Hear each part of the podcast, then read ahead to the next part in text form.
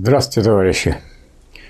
Сегодня часто в медиапространстве употребляются такие понятия, как модернизм, постмодернизм. Не знаю, как вы, я всегда чувствую какое-то затруднение, когда я начинаю это воспринимать. То есть я пытаюсь это расшифровать с точки зрения тех слов, которые употребляются. Модернизм, мы знаем, что такое. Модерн – это современное.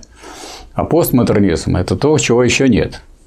Ну, раз это то, чего нет, то понятно, постмодернизмом можно называть то, что или не стало искусством, или не стало какой-то ветвью той или иной отрасли человеческой деятельности. И тогда это дело может сходить. То есть не надо заниматься содержанием.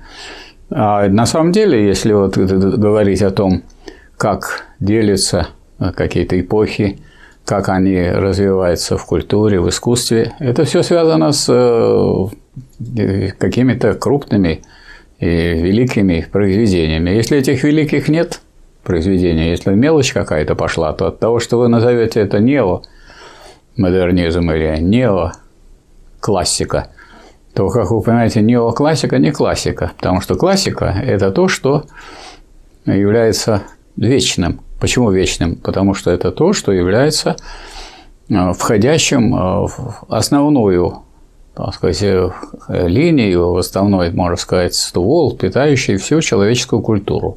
В то же самое и в науке. Классические произведения – это те произведения, которые всегда современные. То есть новое современное, оно получается за счет того, что вы берете эти классические произведения и двигаетесь дальше. И с помощью этих классических произведений и новых каких-то завоеваний, культурных или научных, вы получаете новые э, культурные или научные результаты.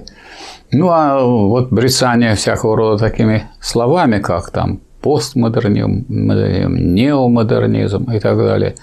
Ну, понятно, что если это, если это модернизм современный, и как он может быть не нео? Или, может быть, это вот супер старье, или как вот иногда говорят, суперстар. Так и хочется сказать, суперстар, и уже более старого нет. Хотя это вроде звезда. Это же и в э, всякого рода рекламе присутствует.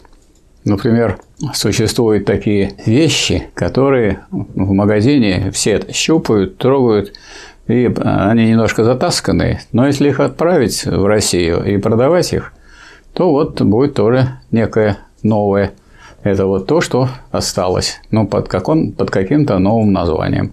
И старье тогда можно выдавать за что-то современное, нужное, хорошее и полезное. Ну, мой совет всегда исходить из, из содержания, а в содержании искать прежде всего истину. А истина – это соответствие или понятия действительности, или действительностью соответствие тому понятию, с помощью которого мы преобразуем эту действительность.